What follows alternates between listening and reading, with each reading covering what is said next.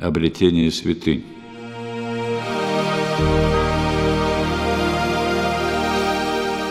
Торжество христианства, ставшего при Константине государственной религией Римской империи, сделало актуальным вопрос о христианских святынях. А римляне, создатели классического римского права, были особенно точны и дотошны во всем, что касается источников и вещественных доказательств. Таким был и сам равноапостольный Константин. Двадцатилетие своего царствования – он вступил на престол в 305 году, император отметил созывом Первого Вселенского собора в 325 году. 25-летие основанием новой столицы Константинополя. К 30-летнему юбилею он решил приурочить создание величайшего святилища на земле, храма Воскресения над гробом Господним в Иерусалиме.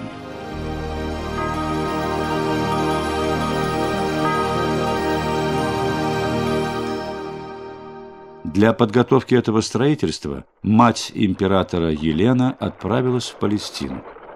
Но возможно ли было узнать точное расположение евангельских святынь через 300 лет после событий, описанных евангелистами? Христиане все эти годы скрывались в катакомбах, Евреев пускали в Иерусалим только раз в год, помолиться у стены плача.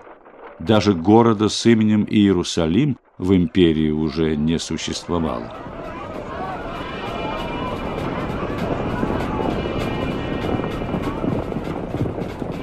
Подавив в 135 году очередное восстание иудеев под руководством Бар-Кохбы, император Адриан повелел на месте разрушенного Иерусалима отстроить новый, вполне римский город под названием Элия Капитолина. Элия, потому что полное имя императора было Публий Элий Адриан. Капитолина, потому что город и главный его храм посвящались Капитолийской Троице, трем римским языческим божествам – Юпитеру, Юноне и Минерве, общее празднество которым совершалось в сентябрьские Иды. 13 сентября. Запомним эту дату. В языческой религии римлян существовал особый ритуал основания города. Сначала жрецы Авгуры должны были определить по небесным знакам, полету птиц, наиболее правильную ориентацию будущих стен города и храма. Место, указанное Авгурами Адриана, в точности совпало с местоположением известного нам сегодня храма гроба Господня. Оказывается, Авгуры Адриана хорошо знали иерусалимские древности и четко следовали желанию заказчика. Нагаданная ими ориентация капиталистского святилища определялась сознательной установкой просвещенного императора, философа и поэта на осквернение как христианских, так и ветхозаветных святынь. Блаженный Иероним, живший в Палестине в конце IV века, писал «Со времен Адриана и до царствования Константина, почти 180 лет, стоял на месте воскресения идол Юпитера, и на Голгофе мраморная статуя Венеры, ибо язычники думали, что они смогут истребить память и веру в крест и воскресение, если осквернят святые места своими требищами. По тому же принципу, на месте, где Пилат вывел к народу истерзанного мучениями Спасителя со словами «Сей человек», Адриан воздвиг триумфальную арку, представлявшую собой восточные ворота Элии Капитолины. Но Бог и история распорядились иначе. Именно монументы и идольские капища, воздвигнутые им, помогли документально зафиксировать святые места Иерусалима.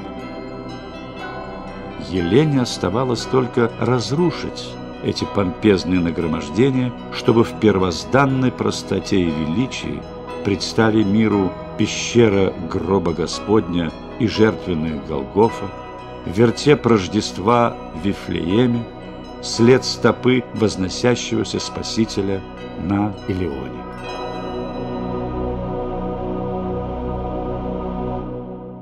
Другой, важнейшей заслугой Елены стало также обретение животворящего креста. Нужное место по преданию она увидела во сне.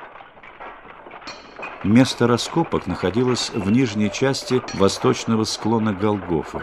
Вскоре под завалами мусора обнаружились массивы древней каменной кладки, остатки когда-то стоявшей здесь, а потом снесенной городской стены. Под ними шла нетронутая скала, и тут в точности в том месте, которое указала Елена, рабочие наткнулись на вырубленные ступеньки и низкую арку.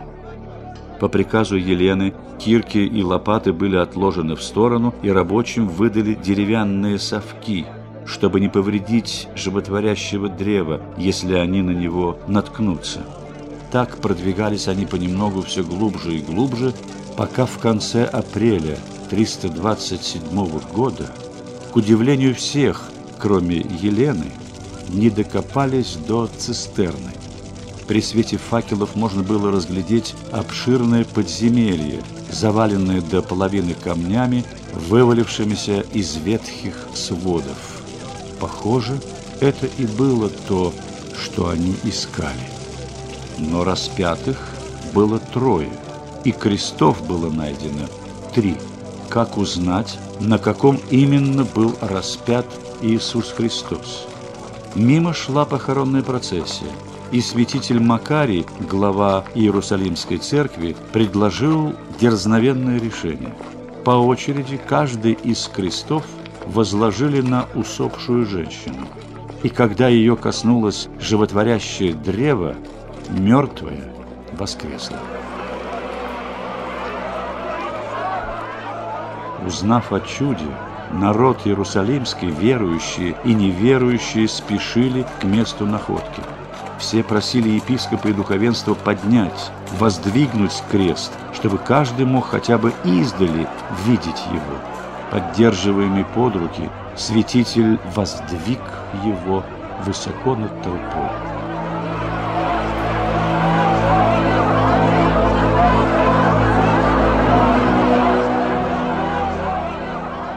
Потому и церковный праздник обретения креста называется «Воздвижение». Оставив часть животворящего древа в Иерусалиме, Елена другую часть отправила в Константинополь, третью взяла с собой в Рим.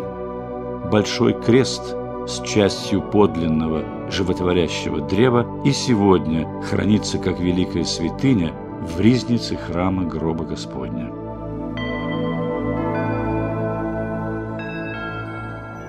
Освящение храма состоялось уже после кончины Елены 13 сентября 335 года. День освящения был избран Константином не случайно. Помните, это по римскому календарю сентябрьские иды, праздник языческой капитолийской троицы, храмовый праздник того идольского капища, что когда-то соорудил Адриан над гробом воскресшего император Константин поступил более мудро. Приурочил храмовый праздник христиан к тому же дню, укоренив отныне и навсегда славу воскресения в самой толще религиозной памяти вчерашних язычников.